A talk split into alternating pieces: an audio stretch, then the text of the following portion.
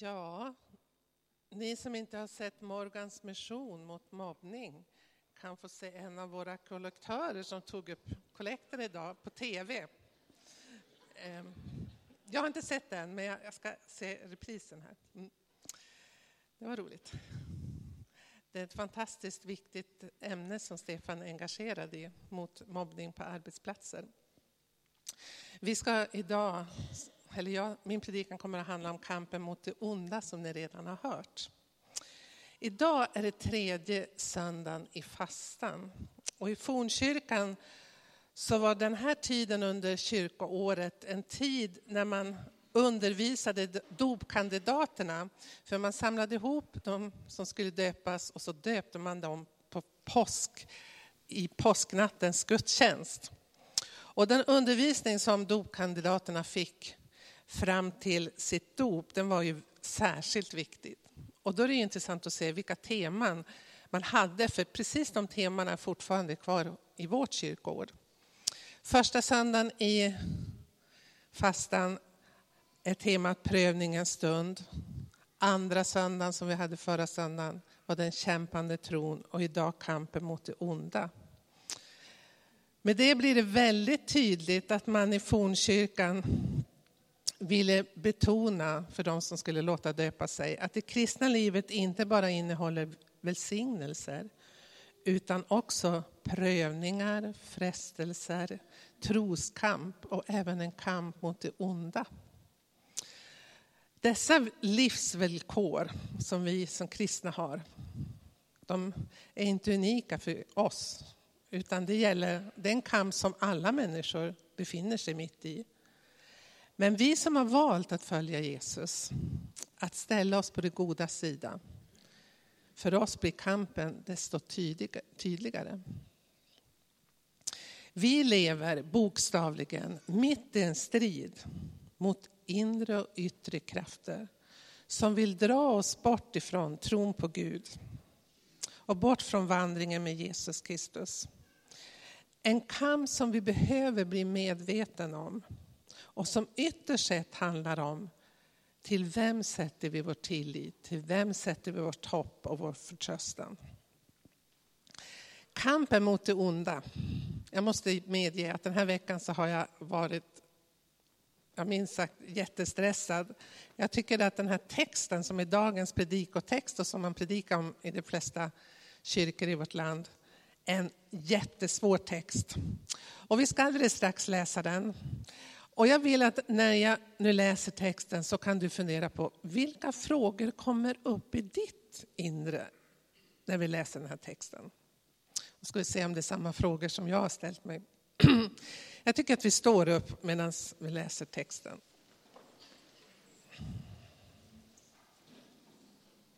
En ganska lång text, får ni räta på ryggen.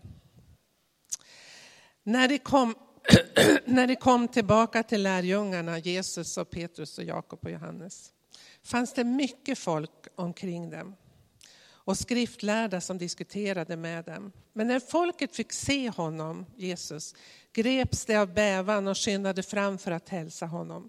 Han frågade, vad är det ni diskuterar? Mästare, svarade en i mängden, jag har kommit till dig med min son som har en stum ande. Var den än faller över honom kastar den omkull honom och han tuggar fradga och skär tänder och blir stel. Jag bad dina lärjungar driva ut den och de kunde inte. Han sade, detta släkte som inte vill tro. Hur länge måste jag vara hos er? Hur länge måste jag stå ut med er? För hit honom. Det kom fram med pojken. Och när han fick se Jesus började genast anden slita i honom så att han föll omkull och vältrade sig på marken med fradga kring munnen. Jesus frågade hans far, hur länge har det varit så här med honom? Fadern svarade, sedan han var liten. Och ofta har anden kastat honom både i eld och vatten för att ta livet av honom. Men förbarma dig över oss och hjälp oss om du kan. Jesus svarade, om jag kan. Allt är möjligt för den som tror. Då ropade pojkens far, jag tror, hjälp min otro. När Jesus såg att folket strömmade till sade han strängt till den orena anden, du stumma och döve ande. Jag befaller dig, far ut ur honom och kom aldrig mer tillbaka. Den gav till ett skrik och ryckte och slet i pojken och for så ut ur honom. Och pojken låg där livlös, så livlös att alla sade att han var död. Men Jesus tog hans hand och reste honom upp och han steg upp. När Jesus kom hem och lärjungarna var ensamma med honom frågade de varför kunde inte vi driva ut den? Han svarade, den sorten kan bara drivas ut med bön. Varsågod och sitt.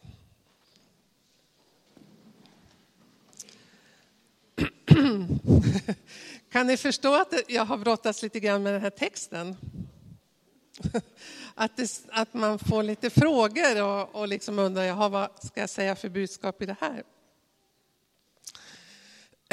Som vi ser är det en förtvivlad far som söker upp Jesus för att han tror att hans son är besatt av en ond ande. Och det är den första frågan som jag ställer mig till texten. Det är det, kan man verkligen tro på andar och demoner? Och som dessutom påverkar barn? Stort frågetecken. Eller? Ja, en del nickar. Och för det andra så ställer jag mig frågan till texten, beror det på vår tro eller otro? Det står oro där. Både, beror det på vår tro och otro om ett helande sker? För Jesus säger ju, allt är möjligt för den som tror. Hur ska vi tolka de, de orden? Jag måste erkänna att trots att jag varit pastor i över 30 år så har jag aldrig predikat över den här texten förut.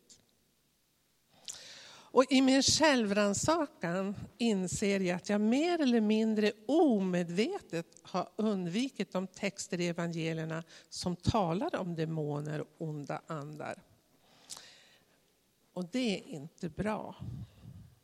För det är uppenbart att om man läser de fyra evangelierna rakt igenom så ser man att det ofta återkommer att Jesus på olika sätt konfronteras med demoner, onda andar och att Jesus befriar människor till helande som Bibeln säger är besatt av onda andar. Inte minst är det tydligt i Markus evangeliet.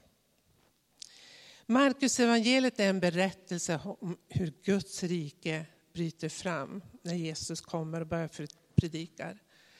Men det sker ständigt en konfrontation mellan Jesus och mörkrets makter. Gång på gång så ger onda andar, som det står i texten, sig till känna. Och det blir en konfrontation. Och Jesus befriar människor från demoner. Det, står, det berättas också om det motstånd som Jesus möter från människor och inte minst människor med makt. Men segern över de mörka makterna vinns inte genom våld utan genom att Jesus lider och dör på korset och sen uppstår. Jag måste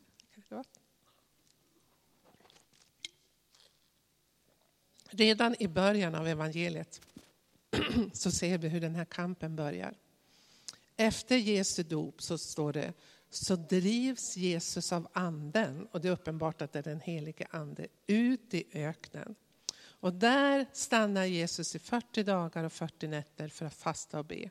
Och så står det i texten, och där sätts Jesus på prov av Satan. Oj. Och då tänker jag så här.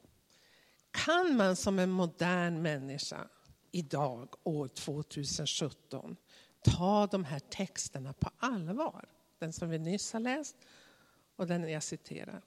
Eller bokstavligt. Kan man tro att ondskan är en person vid namn Satan? Kan man tro på onda andar och demoner? Jag tror att flera av oss har lite svårt för det och kanske undviker de här texterna precis som jag. Kanske är det därför att vi har mött kristna som påstår att allt nästan har demoniskt, allt ont har demoniskt ursprung. Alla sjukdomar, inte minst psykiska sjukdomar. Vi kanske har hört om pastorer som bedriver exorcism, till och med på barn. Och som döms i svenska domstolar. Och vi förfasar oss och tycker att det är förfärligt. Och vi vet att i andra kulturer förekommer det att barn och vuxna utpekas som besatta av onda andar och att det är deras skuld till att det har blivit missväxt eller att det torkar eller att någon har fått sjukdomar och så. Och det tycker vi också är förfärligt och hemskt. Och i Sverige så skäms vi över de häxprocesser som tidigare förekommit i vår historia. Att allt ont skulle kunna förklaras utifrån onda andar är en världsbild och ett tänkesätt som jag tror att vi måste ifrågasätta och vi måste bekämpa. Men om det är ett dike så tror jag vi måste se upp så att vi inte hamnar i det, hamnar i det andra diket och, och inte överhuvudtaget ser att det finns en andlig kamp som pågår. Det är ju många i vårt samhälle som har svårt att tro på en personlig Gud som är god. Än mer främmande är det att tro på en ond personlig makt. Trots att det borde ligga mycket närmare till hands att tro på en ond personlig makt när man ser hur det, det ser ut i vår värld idag med alla krig och konflikter och alla motsättningar. Även den, det tänkesätt och den världsbild som vi är påverkade av på grund av det samhälle vi lever i behöver du och jag tänka kritiskt runt omkring. Om man befinner sig i det här diket behöver man tänka kritiskt runt det. Precis lika mycket som man behöver tänka kritiskt om man befinner sig i det här diket. Är du med? Man kan hamna i olika diken. Ondskan och våldet som skadar oss, både det som många möter i nära relationer tyvärr, tyvärr i familjen, herren som andra möter i mobbning på arbetsplatser eller i skolan. De försöker ju vi förklara idag utifrån psykologiska och sociolog, sociologiska förklaringsmodeller. Det beror på en dålig barndom eller för att man är socialt utsatt och sådär. Och visst kan ondskan delvis förklaras med det.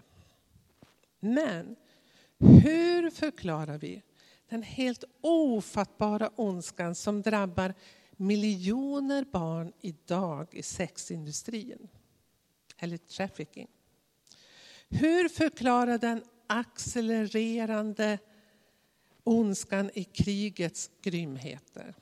Hur förklara makthavarnas totala brist på empati för barn och vuxna som utsätts när de vill utvidga sina landområden eller skaffa sig mer makt?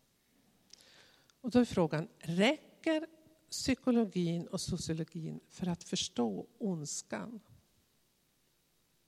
Jag ser det i ett världsvitt perspektiv. Och då är frågan, kan det vara så att dagens tema ändå har någonting att säga oss. Och då ska jag vilja att vi återgår till den text som Peter läste i början av gudstjänsten. Vi behöver komma ihåg. Och I den texten så är det en förmaning. Och förmaningen är så här, kommer, texten kommer upp. Ty det, in, ty det är inte mot varelser av kött och blod, alltså mot människor, vi har att kämpa utan mot härskarna, mot makterna, han, han stryker under mot härskarna, mot makterna, mot herrarna över denna mörkrets värld, mot ondskans andemakter i himlarymderna. För de första läsarna av Paulus brev till Efeserna var det helt självklart att det fanns både onda och goda makter i tillvaron. De goda nyheterna till de första läsarna var att de onda, de onda makterna redan var besegrade på korset när Jesus dog för vår skuld. Det är ju det som Bibeln säger, ondskan är redan besegrad, precis som vi sjöng i sången innan predikan. Och att den yttersta makten finns hos Jesus Kristus. Men ändå skriver Paulus att vi ska vara medvetna om den onda andevärlden. Ja. Men han börjar hela det här avsnittet med vers 10 säga, det ger tröst. Hämta nu styrka hos Herren av hans oerhörda kraft. Alltså det är det viktiga. Put your trust in him. Hämta styrka hos Herren. Samma världsbild som Paulus läsare hade, hade ju också de människor som Jesus mötte. Alltså det var ju första århundradets människor tänkte så, inte bara de, utan tänkt kanske ända fram till vår tid. Pappan som kommer med sin pojke till Jesus var helt övertygad om att en ond ande plågade hans son. Det som jag tycker är lite svårt är att Jesus inte alls ifrågasätter den här tolkningen av världsbilden. Utan han ställer ingen diagnos, utan han botar sonen som texten beskriver. Han befaller den stumma, döva anden att fara ut ur pojken och pojken blir befriad till full hälsa. Men än en gång.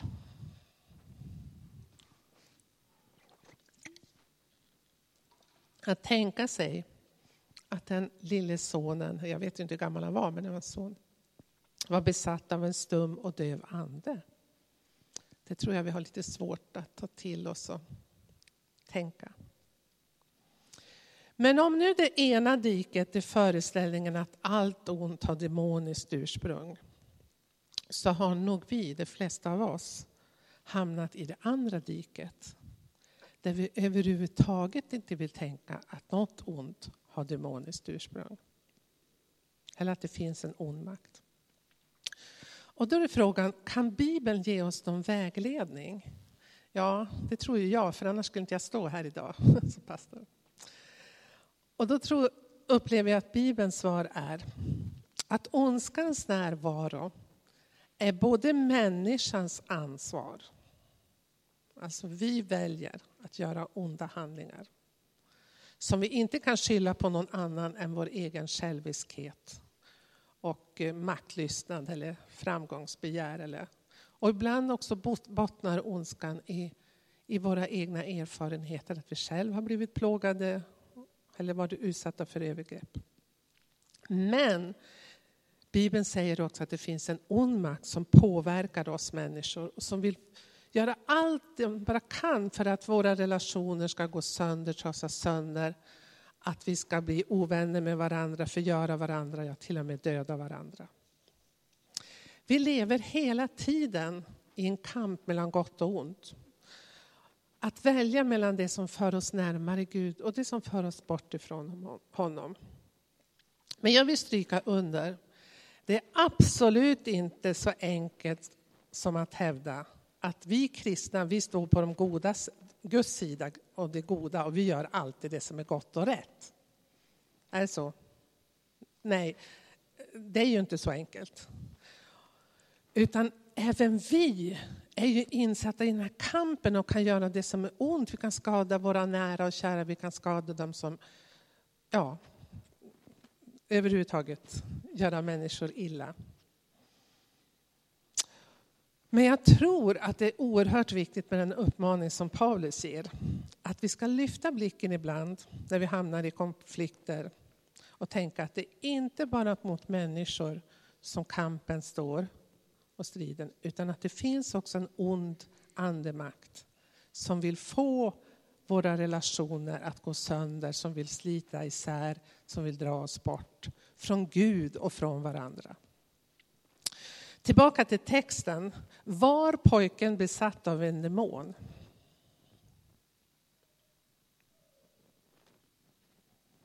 Läser vi texten så kan det först synas som pojken enbart hade ett epileptiskt anfall. Och jag skulle tro att de flesta som läser texten idag vill tänka det så. Alltså att han var sjuk. Men pappan beskriver det så att anden kastar honom både i eld och vatten för att ta livet av honom. Det ger oss en aning om att pojkens föräldrar ser det som händer oerhört destruktivt och de är förtvivlade, de är desperata. Och frågan, var pojken demonbesatt eller sjuk? Ja, jag vet inte. Jag måste säga att jag kan inte svara på frågan riktigt. Jag lämnar den öppet, du får svara själv. Men jag tror att det ibland kan vara så att det vi möter inte bara har mänskliga orsaker utan också andliga. Så får ni tänka vidare på det. Det här med tro och otro. Pojkens pappa är ju fullständigt förtvivlad. Han säger hjälp min son, förbarma dig över oss och hjälp oss som du kan. Och så svarar Jesus, om jag kan, utropstecken, allt är möjligt för den som tror. Det här uttrycket, allt är möjligt för den som tror. Hur många har hört en predikan om det ordet? Jag tror att vi är ganska många här som har haft lite. Allt är möjligt för den som tror. Med betoning, allt är möjligt för dig om du tror. Eller hur? Allting hänger på vår tro. Om människor som vi ber för ska bli friska eller befriade från demoniskt inflytande. Men jag tror inte att vi kan liksom lägga tro, den starka tron på människan här. För pojkens pappa ropar i förtvivlan, jag tror, hjälp min otro. Och det vi ser i texten, att undret inte är beroende på faderns starka tro. För han har ju inte en så stark tro. Han säger det ju väldigt tydligt. Jag tror, eller man ska säga, jag vill tro men hjälp min otro. Och i skärningspunkten mellan tro och otro sker undret. För jag tror att för de flesta av oss är det så att om man tror, vår tro har en, en viss mått av otro och otron ett visst mått av tro kanske man skulle kunna säga. Pojkens far uttrycker både sin osäkerhet och sin vilja till tro och ändå sker undret. Men de här predikningarna som du hört om att vi måste ha en stark tro för att det ska ske under när vi ber för någon. Det tror jag mycket beror på hur vi tolkar ordet tro. I Bibeln och i grundtexten då på grekiskan så står ordet pistis, pistis som betyder att känna tillit eller att vara lojal. I Bibeln handlar tro mycket, mycket mer om vart vi har vårt hjärta än hur vi tänker. Men i vår kultur och framförallt sen upplysningen och framåt så har det kommit alltså föreställningen runt begreppet tro har mer och mer kommit att handla, på, handla om hur vi tänker. Att det vi håller för sant. Om man säger att jag tror på någonting så tänker man ja den människan tror men är inte säker eller har inga vetenskapliga bevis för att det hon eller han tror är sant. Visst är det så vi tänker på trosbegreppet? Men i Bibeln, konsekvent Genom hela Bibeln så handlar tro om att vara trofast mot någon då i relation till Gud. Att vara lojal mot Gud, att luta sig mot Gud, att ha förtröstan på Gud. Så det, pojkens pappa uttrycker det, det att Jesus, det är dig jag förtröstar på.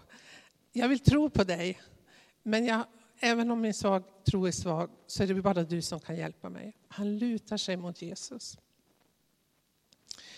Eh, så tro, för att sammanfatta det här, är eh, precis som det står här, i Bibelns betydelse att hålla fast vid Gud och våga lita på honom oavsett hur det ser ut. Jag tror, hjälp min otro. Det är väl en fantastisk berättelse i varje fall. Lite grann. Att fast pappan inte har så stark tro så hela Jesus sonen och befriar honom. Nu till slut här så vill jag att vi ska fundera på Vad kämpar du med i ditt liv? Var står den andliga kampen? Kampen mot det onda är både en kamp mot ondskans andemakter. Vi kan ibland uppleva det som en kamp mot människor, men jag skulle vilja säga att den stora kampen sker i vårt eget inre, i vårt eget kött. Och var står kampen? Ja, den står i vilka val vi gör, om vi väljer att gå på Guds väg, om vi väljer att göra det som är gott eller det som är ont. Den står i hur vi prioriterar vår tid. Vad lägger vi vår tid på? Sånt som för oss närmare Gud eller som för oss bort ifrån Gud. Men inte minst handlar det om hur vi, hur vi hanterar våra konflikter. Och när vi hamnar i en konflikt med en annan människa eller med många människor i ett sammanhang, hur tänker vi då? Ja, den första tanken är naturligtvis att den andra parten har fel. Eller hur? De är ju, det är deras fel att det har blivit en konflikt. Men som kristen så tror jag vi måste stanna upp och tänka och se till vårt eget inre. Vad är det för någonting som gör att jag har hamnat i den här konflikten? Vad är det för känslor som kommer upp i mig? Varför reagerar jag som jag gör? Och så får vi gå med den känslan till Gud och fråga, vad, vilken del har jag i den här konflikten? Men konflikten kan ju fortgå. Och då tror jag det är viktigt att vi ibland lyfter blicken och ser att det inte bara är mot människor vi kämpar, utan mot härskarna och makterna, de onda makterna som vill förstöra våra relationer. Och om vi ser det här stora perspektivet, då borde det leda till att vi söker hjälp hos Gud. Därför att vi kan inte reda ut alla konflikter i egen kraft. Vi måste hämta vår styrka hos Gud. Och vi behöver se att det finns både ett mänskligt och ett andligt perspektiv i det som händer. Och lärjungarna de frågar Jesus, ursäkta, varför kunde inte vi bota den här pojken? Och svaret de får från Jesus, den sorten kan bara drivas ut med bön. Den andliga kampen vinner vi inte själv.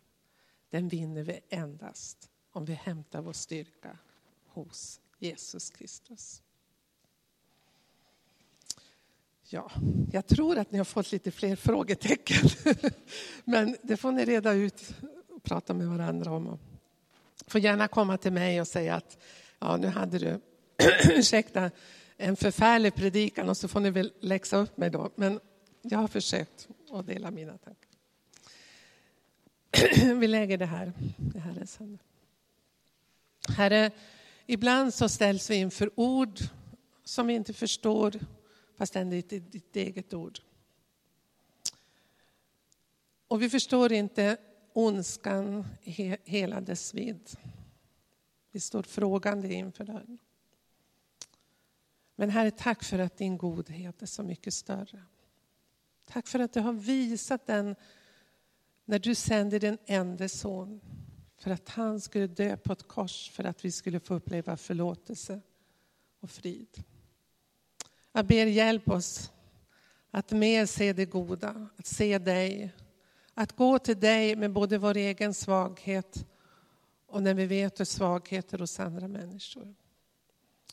Hjälp oss att inte heller vara helt blinda för den andliga kampen.